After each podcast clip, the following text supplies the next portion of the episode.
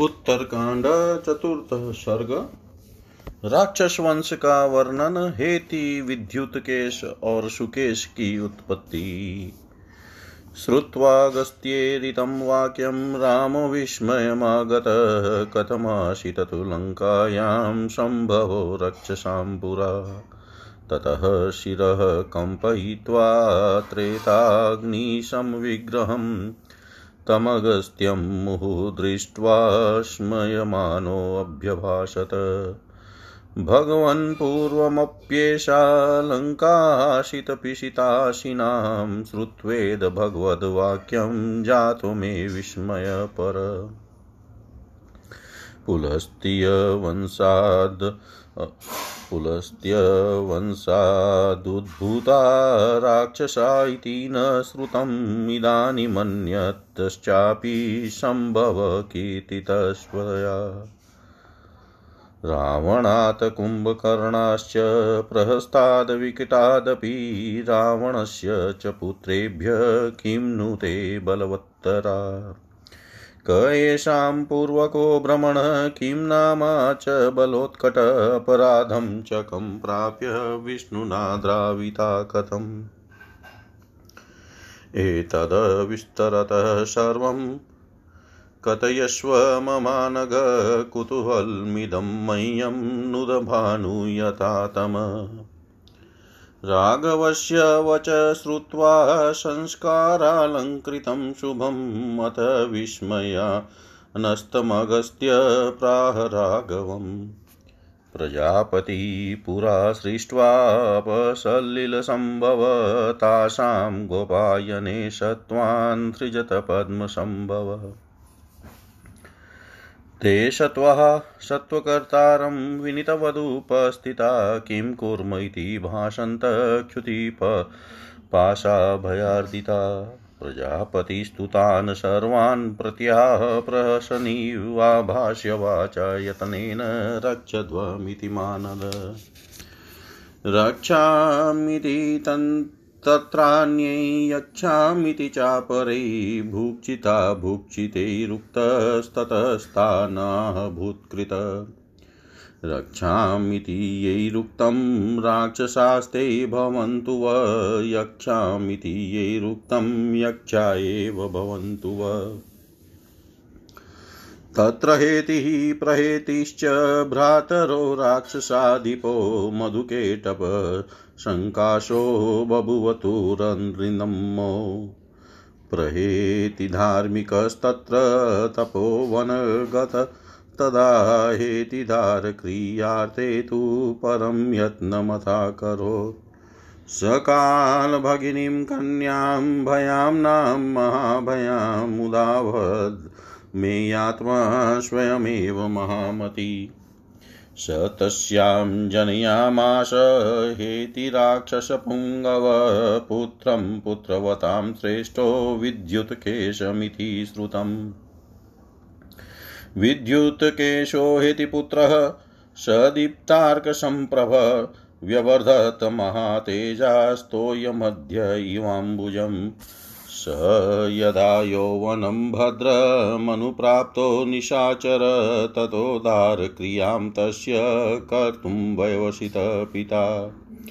सन्ध्यादुहितरं सोऽथ सन्ध्यातुल्या प्रभावत वर्यमाशपुत्रार्थं हेतिराक्षसपुङ्गव अवश्यमेव दातव्या परस्मै चेति सन्ध्यया चिन्तयित्वा सुता दत्ता विद्युत्केशाय राघव।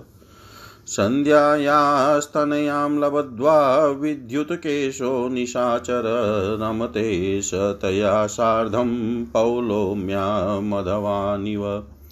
केनचित्त्वतः कालेन रामशालकटङ्कटा विद्युत्केशादगर्भमाप घनराजिरिवाण्वा ततः सा राक्षसी गर्भं धनगर्भसम्प्रभं प्रसुता मन्दरं गत्वा गङ्गागर्भमिवाग्निजम्।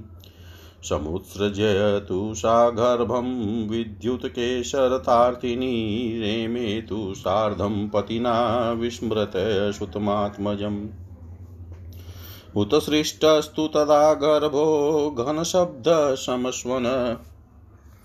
तयोत्सृष्टः स तु शिशु शरदर्कसमद्युति निधायास्यै स्वयं मुष्टिं रुरोध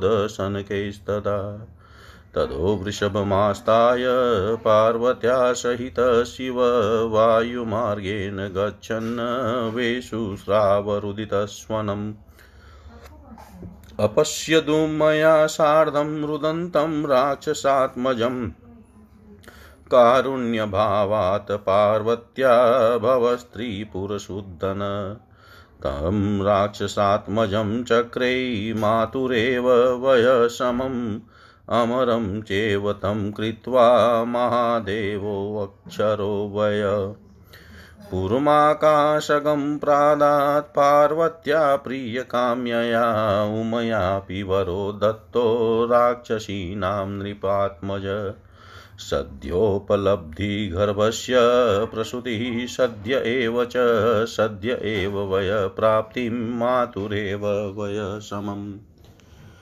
ततः सुकेशो वरदान् गर्वितः श्रियं प्रभो प्राप्य हरस्य पार्श्वत। चचार सर्वत्र महान् महामती खगं पुरं प्राप्य पुरन्दरो यथा। खगं पुरं प्राप्य पुरन्दरो यथा। अगस्त्य जी की कही हुई इस बात को सुनकर श्री रामचंद्र जी को बड़ा विस्मय हुआ। उन्होंने मन ही मन सोचा राक्षस कुल की उत्पत्ति तो मुनिवर विश्रवा से ही मानी जाती है। यदि उनसे पहले भी पह, उनसे भी पहले लंकापुरी में राक्षस रहते थे तो उनकी उत्पत्ति किस प्रकार हुई थी? इस प्रकार आश्चर्य होने के अनंतर सिर हिलाकर श्री रामचंद्र जी ने त्रिविध अग्नियों के समान तेजस्वी शरीर वाले अगस्त्य जी की ओर बारंबार देखा और मुस्कुरा कर पूछा, भगवान, कुबेर और रावण से पहले भी यह लंका पूरी मांस भक्षी राक्षसों के अधिकार में थी? यह आपके मुँह से सुनकर मुझे बड़ा विस्मय हुआ है। हमने तो यही सुन रखा है कि राक्षसों की उत्पत्ति पुलस्त्य जी के कुल से हुई है। किंतु इस समय आपने किसी दूसरे के कुल से भी राक्षसों के प्रादुर्भाव की बात कही है। क्या वे पहले के राक्षस रावण कुंभकर्ण प्रहस्त विकट तथा रावण पुत्रों से भी बढ़कर बलवान थे? भ्रमण उनका पूर्वज कौन था और उस उत्कट बलशाली पुरुष का नाम क्या था? भगवान विष्णु ने उन राक्षसों का कौन सा अपराध पाकर किस तरह उन्हें लंका से मार भगाया? निष्पाप महर्षे, ये सब बातें आप मुझे विस्तार से बताइए। इनके लिए मेरे मन में बड़ा कौतूहल है। जैसे सूर्य देव अंधकार को दूर करते हैं, उसी तरह आप मेरे इस कौतूहल का निवारण कीजिए। श्री रघुनाथ जी की वह सुंदर वाणी पद संस्कार, वाक्य संस्कार और अर्थ संस्कार से अलंकृत थी। उसे सुनकर अगस्त्य जी को यह सोचकर विस्मय हुआ कि ये सर्वज्ञ होकर भी मुझसे अनजान की भांति पूछ रहे हैं। तत्पश्चात उन्होंने श्री राम से कहा रघुनंदन जल से प्रकट हुए कमल से उत्पन्न प्रजापति ब्रह्मा जी ने पूर्व काल में समुद्रगत जल की सृष्टि करके उसकी रक्षा के लिए अनेक प्रकार के जल जंतुओं को उत्पन्न किया। वे जंतु भूख प्यास के भय से पीड़ित हो, अब हम क्या करें? ऐसी बातें करते हुए अपने जन्मदाता ब्रह्मा जी के पास विनित भाव से गए। दूसरों को मान देने वाले रघुवीर उन सबको आया देख प्रजापति ने उन्हें वाणी द्वारा संबोधित करके हँसते हुए से कहा, जल जंतुओं, तुम यत्न पूर्वक इस जल की रक्षा करो। वे सब जंतु भूखे प्यासे थे, उनमें से कुछ ने कहा, हम इस जल की रक्षा करेंगे, और दूसरे ने कहा, हम इसका यक्षण करेंगे। तब उन भूतों की सृष्टि करने वाले प्रजापति ने उनसे कहा, तुम में से जिन लोगों ने रक्षा करने की बात कही है, वे राक्षस नाम से प्रसिद्ध हों और जिन्होंने यक्षण पूजन करना स्वीकार किया है, वे लोग यक्ष नाम से ही विख्यात हो। इस प्रकार वे जीव राक्षस और यक्ष इन दो जातियों में विभक्त हो गए। उन राक्षसों में हेती और प्रहेती नाम वाले दो भाई थे। जो समस्त राक्षसों के अधिपति थे, शत्रुओं का दमन करने में समर्थ वे दोनों वीर मधु और केटब के समान शक्तिशाली थे। उनमें प्रहेति धर्मात्मा था अतः वह तत्काल तपोवन में जाकर तपस्या करने लगा, परंतु हेती ने विवाह के लिए बड़ा यत्न किया। वह में आत्मबल से संपन्न और बड़ा बुद्धिमान था। उसने स्वयं ही याचना करके काल की कुमारी भगिनी भैया के साथ विवाह किया। भैया बड़ी भयानक थी। राक्षस राज हेती ने भैया के गर्भ से एक पुत्र को उत्पन्न किया, जो विद्युत केश के नाम से प्रसिद्ध था। उसे जन्म देकर हेती पुत्रवानों में श्रेष्ठ समझा जाने लगा। हेती पुत्र विद्युत केश दीप्तिमान सूर्य के समान प्रकाशित तो होता था, वह महातेजस्वी बालक जल में कमल की भांति दिनों दिन बढ़ने लगा। निशाचर विद्युत केश जब बढ़कर उत्तम युवावस्था को प्राप्त हुआ, तब उसके पिता राक्षस राज हेती ने अपने पुत्र का ब्याह कर देने का निश्चय किया। राक्षस राज शिरोमणि हेती ने अपने पुत्र को ब्याहने के लिए संध्या की पुत्री का जो प्रभाव में अपनी माता संध्या के ही समान थी, वर्ण किया।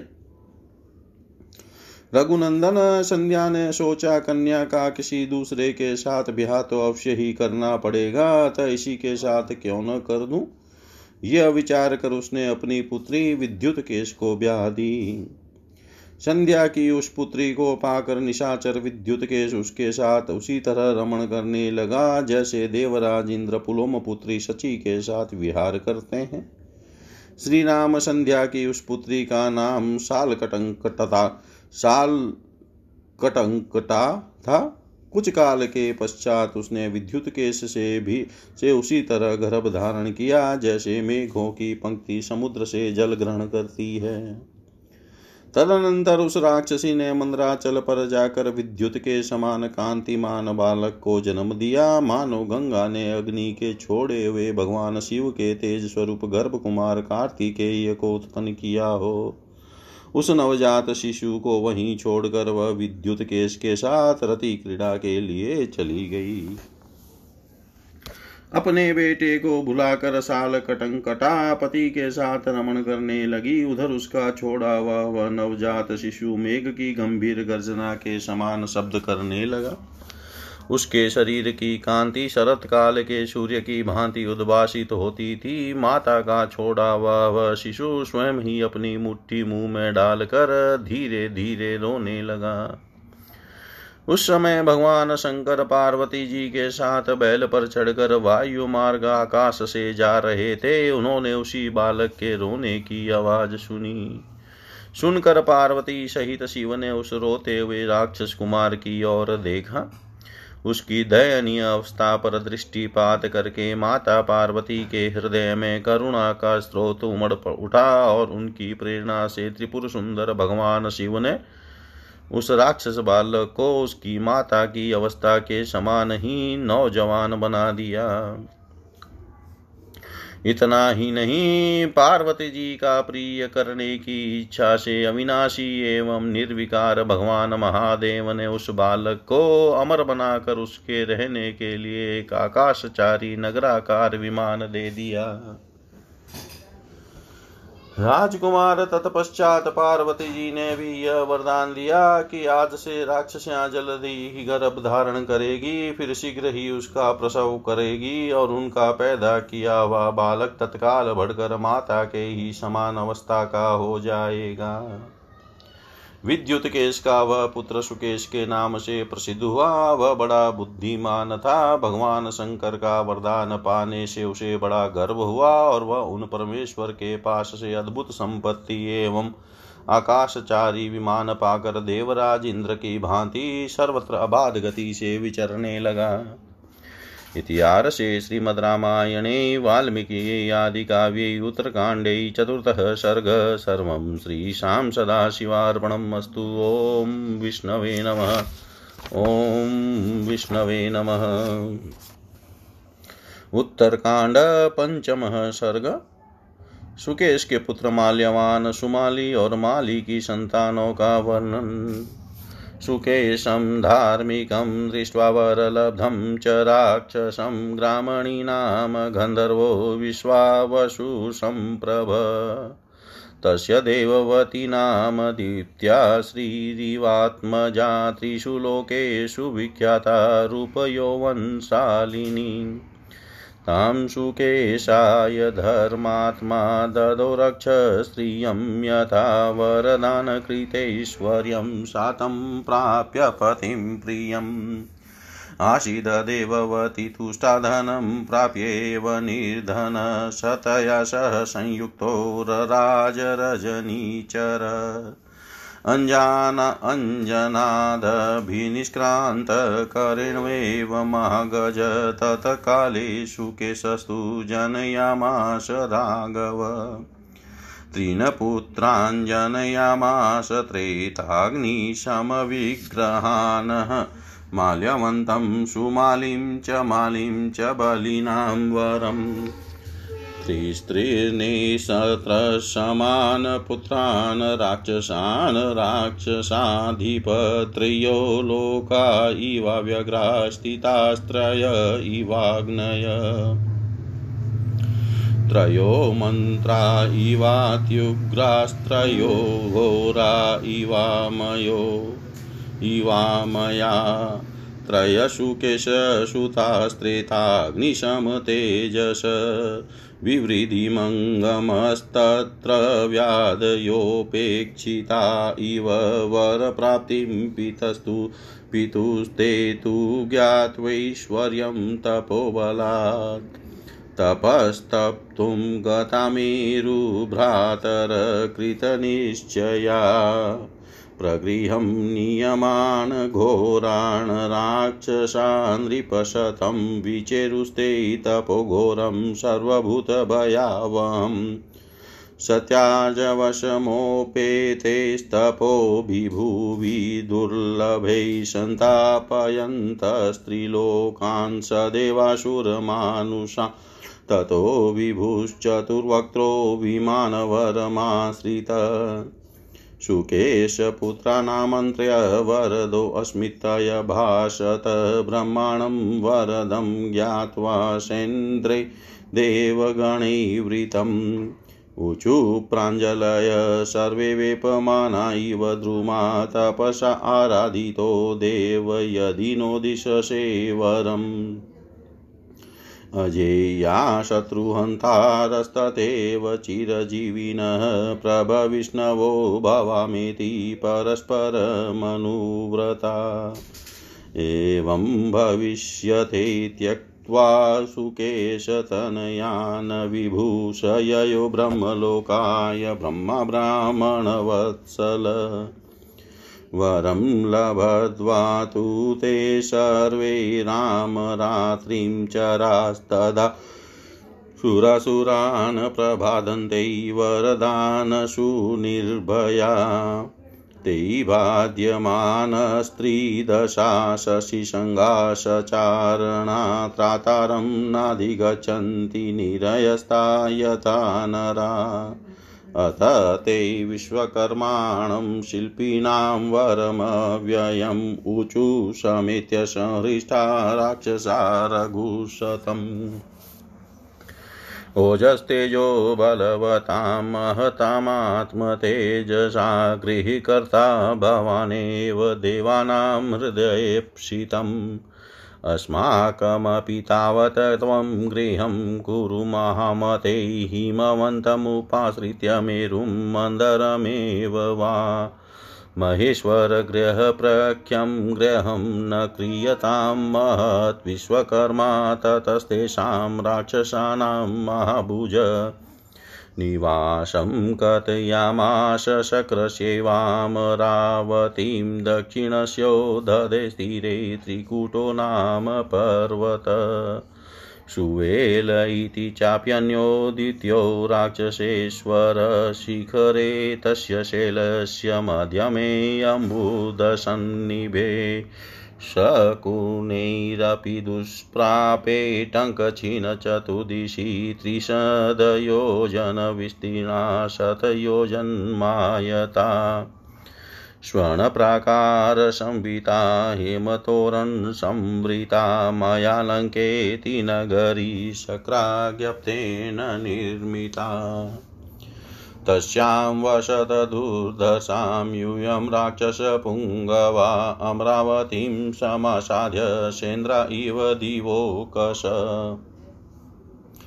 लङ्कादुर्गं समासाद्य राक्षसे बहुभिवृता भविष्यत दुरादशा शत्रूणां शत्रुसूदना। विश्वकर्मवच श्रुत्वा ततस्ते राक्षसोत्तमा सहस्रानुचरा भूत्वा गत्वा तामवशन् पुरीं दृढपराकारपरिखां हेमे ग्रहशते वृतां लङ्कामवाप्यते हृष्टान्यवशन् रजनीचरा। एतस्मिन्नेव काले तु यथा च राघव नर्मदा गन्धर्वी बभूव रघुनन्दन तस्या कन्यात्रयं हि आसीदह्री श्रीकीर्तिशमद्युति ज्येष्ठकर्म ज्येष्ठक्रमेण शाते राक्षसानां राक्षसी। कन्यास्ता प्रददो हृष्टा पूर्णचन्द्रनिभानना। त्रयाणां राक्षसेन्द्राणां तिस्रो गन्धर्वकन्यका। दता मात्रा महाभागा नक्षत्रे भगदेवते। कृतदारस्तु ते रामशुकेशतनयास्तदा। चिक्रीडुषः भार्याभिरप्सरोभिरिवामरा ततो माल्यवतो भार्या सुन्दरीणां सुन्दरी। स तस्यां जनयामास यदपत्यं निभोत्तत वज्रमुष्टिविरूपाख्यो दुरुमुख इव राक्षस सुप्तघ्नो यज्ञकोपश्च मतोन्मतो तथैव च अनला चाभवत् कन्यासुन्दर्या रामसुन्दरी। सुमालिनोऽपि भार्याशितपूर्णचन्द्रनिभानना नाम्ना प्राणेभ्योऽपि गरीयसि। सुमालिजनयामास यदपत्यं निशाचर केतुमत्यां महाराज तनिबोधानुपूर्वश। प्रहस्तोऽकम्पञ्चेव विकटकालिकामुखधूम्राक्षश्चेव दण्डश्च सुपाशवश्च महाबल सहर्लादि प्रगसेव भाषकर्णश्च राक्षस राकापुष्पोत्कटा चेव कैकसी च शुचिस्मिता कुम्भिनशी च इत्येतेषु माले प्रसवा स्मृता।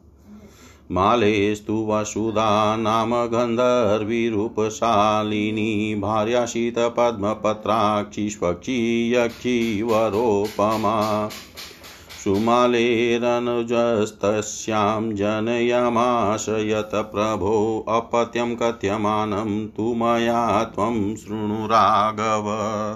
अनलश्च नीलश्चेव हरसम्पातिरेव च एतो विभीषणा मात्या माल्ये मालेयास्ते निशाचरा ततस्तु ते राक्षसपुङ्गवास्त्रयो निशाचरे पुत्रशतेश्च संवृता। सुरान् सहेन्द्रान् ऋषिनागयक्षान् भवाधिरेतान् बहुवीर्यदर्पिता। जगद्ब्रह्मन्तोऽनिलवदः दुराशदारणेषु मृत्युप्रतिमान तेजस। वरप्रदानादपि गर्विता भृशं क्रतुक्रियाणां प्रशमं करा सदा क्रतुक्रियाणां प्रशमं करा सदा अगस्त्य जी कहते हैं, रघुनंदन, तदनंतर एक दिन विश्वावसु के समान तेजस्वी ग्रामणी नामक गंधर्व ने राक्षस सुकेश को धर्मात्मा तथा वर प्राप्त वैभव से संपन्न देख अपनी देववती नामक कन्या का उसके साथ ब्याह कर दिया। वह कन्या दूसरी लक्ष्मी के समान दिव्य रूप और यौवन से शुभ शोभित एवं तीनों लोकों में विख्यात थी। धर्मात्मा ग्रामणी ने राक्षसों की मूर्तिमती राजलक्ष्मी के समान देववती का हाथ सुकेश के हाथ में दे दिया। वरदान में मिले हुए ऐश्वर्य से संपन्न प्रियतम पति को पाकर देववती बहुत संतुष्ट हुई। मानो किसी निर्धन को धन की राशि मिल गई हो। जैसे अंजन नामक दिगज से उत्पन्न कोई महान गज किसी हथिनी के साथ शोभा पा रहा हो, उसी तरह वह राक्षस गंधर्व कन्या देववती के साथ रहकर अधिक शोभा पाने लगा। रघुनंदन तदनंतर समय आने पर सुकेश ने देववती के गर्भ से तीन पुत्र उत्पन्न किए, जो तीन अग्नियों के समान तेजस्वी थे। उनके नाम थे माल्यवान, सुमाली और माली। माली बलवानों में श्रेष्ठ था। वे तीनों त्रिनेत्रधारी महादेव जी के समान शक्तिशाली थे। उन तीनों राक्षस पुत्रों को देख कर राक्षस राज सुकेश बड़ा प्रसन्न हुआ। वे तीनों लोकों के समान सुस्थिर, तीन अग्नियों के समान तेजस्वी, तीन मंत्रों, शक्तियों तथा वेदों के समान उग्र तथा तीन रोगों के समान अत्यंत भयंकर थे। घारपत्य, आहवनीय और दक्षिणाग्नि, ये तीन अग्नि प्रभु शक्ति उत्साह शक्ति तथा मंत्र शक्ति ये तीन शक्तियाँ हैं। ऋग यजु और शाम ये तीन वेद हैं, वात, पित्त कप और इनके प्रकोप से उत्पन्न होने वाले तीन प्रकार के रोग हैं। सुकेश के, वे तीनों पुत्र त्रिविध अग्नियों के समान तेजस्वी थे, वे वहाँ उसी तरह बढ़ने लगे, जैसे उपेक्षा वश दवा न करने से रोग बढ़ते हैं।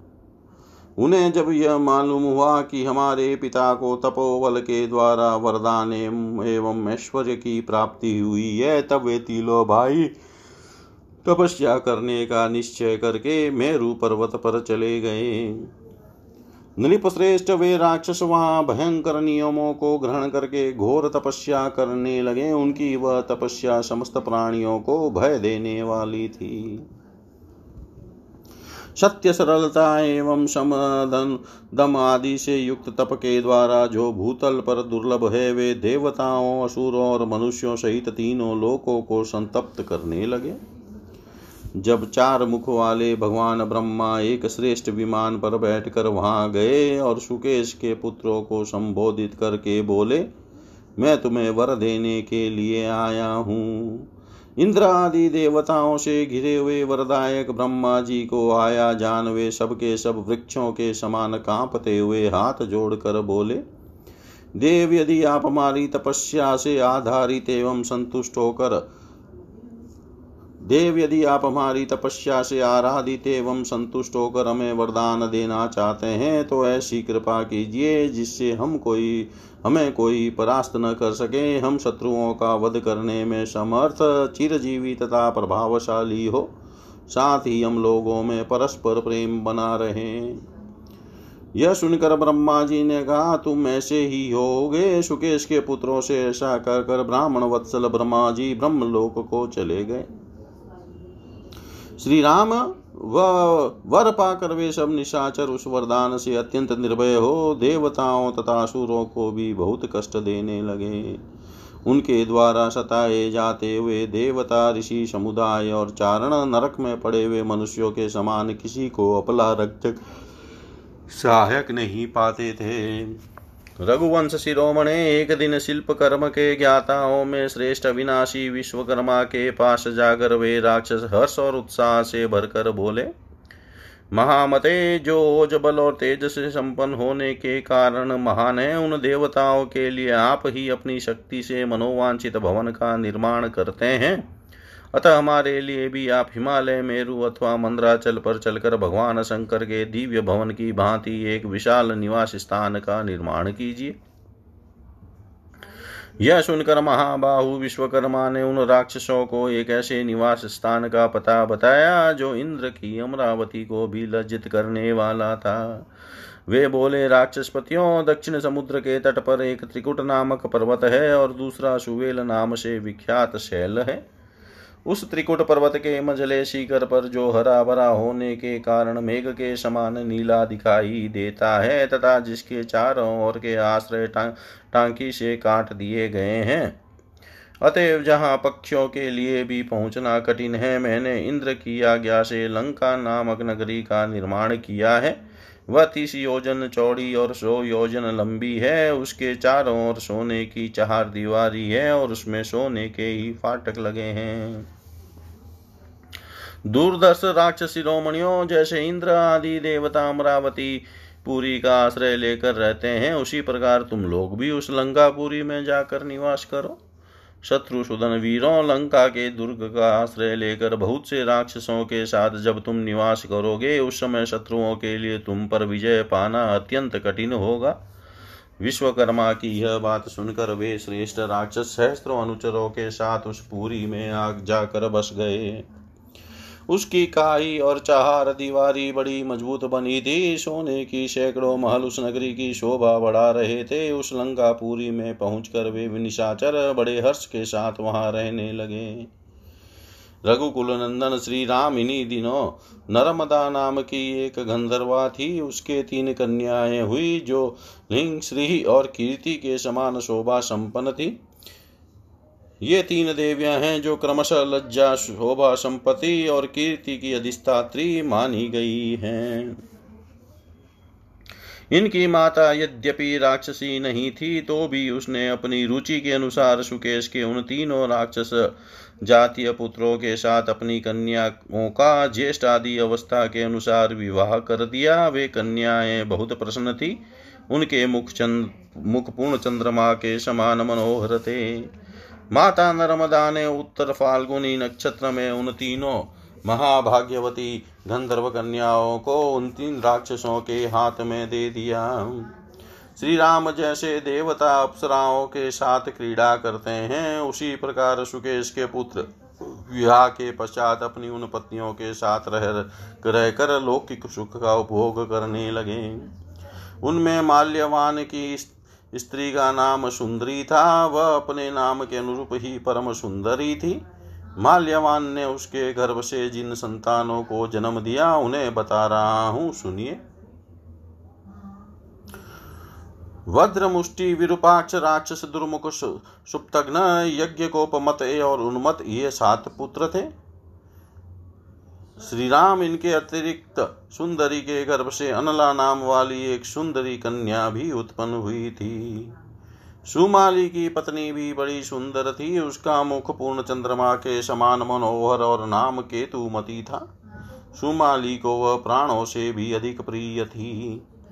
महाराज निशाचर सुमाली ने केतुमती के गर्भ से जो संतानें उत्पन्न की थी, उनका भी क्रमशः परिचय दिया जा रहा है। सुनिए। प्रहस्त कंपन विकट कालिका मुख धूम्राक्ष दंड महाबली सुपार्श्व सहादि प्रगस तथा राक्षस भास्कर्ण ये सुमाली के पुत्र थे और राका पुष पोतकटा कई और कुंभी नसी ये चार पवित्र मुस्कान वाली उसकी कन्याएँ थी। ये सब सुमाली की संतानें बताई गई है।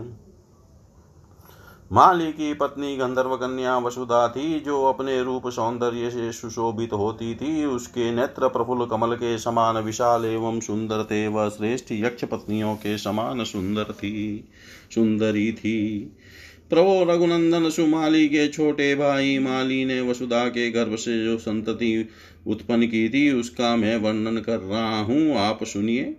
अनल अनिल हर और संपाति, ये चार निशाचर माली के ही पुत्र थे, जो इस समय विभीषण के मंत्री हैं। माल्यवान आदि तीनों श्रेष्ठ राक्षस अपने सैकड़ों पुत्रों तथा अन्य अन्य निशाचरों के साथ रहकर अपने बाहुबल के अभिमान से युक्त हो, इंद्र आदि देवताओं, ऋषियों, नागों तथा यक्षों को पीड़ा देने लगे। वे वायु की भांति सारे संसार में विचरने वाले थे। युद्ध में उन्हें जीतना बहुत ही कठिन था। वे मृत्यु के तुल्य तेजस्वी थे। वरदान मिल जाने से भी उनका घमंड बहुत बढ़ गया था। अतः वे यज्ञादि क्रियादों का सदा अत्यंत विनाश किया करते थे। इतिहास श्रीमद् रामायणे, वाल्मीकि, आदि काव्ये उत्तरकाण्डे पञ्चमः सर्ग सर्वं श्रीशां सदाशिवार्पणम् ॐ विष्णवे नमः ॐ विष्णवे नमः ॐ विष्णवे नमः।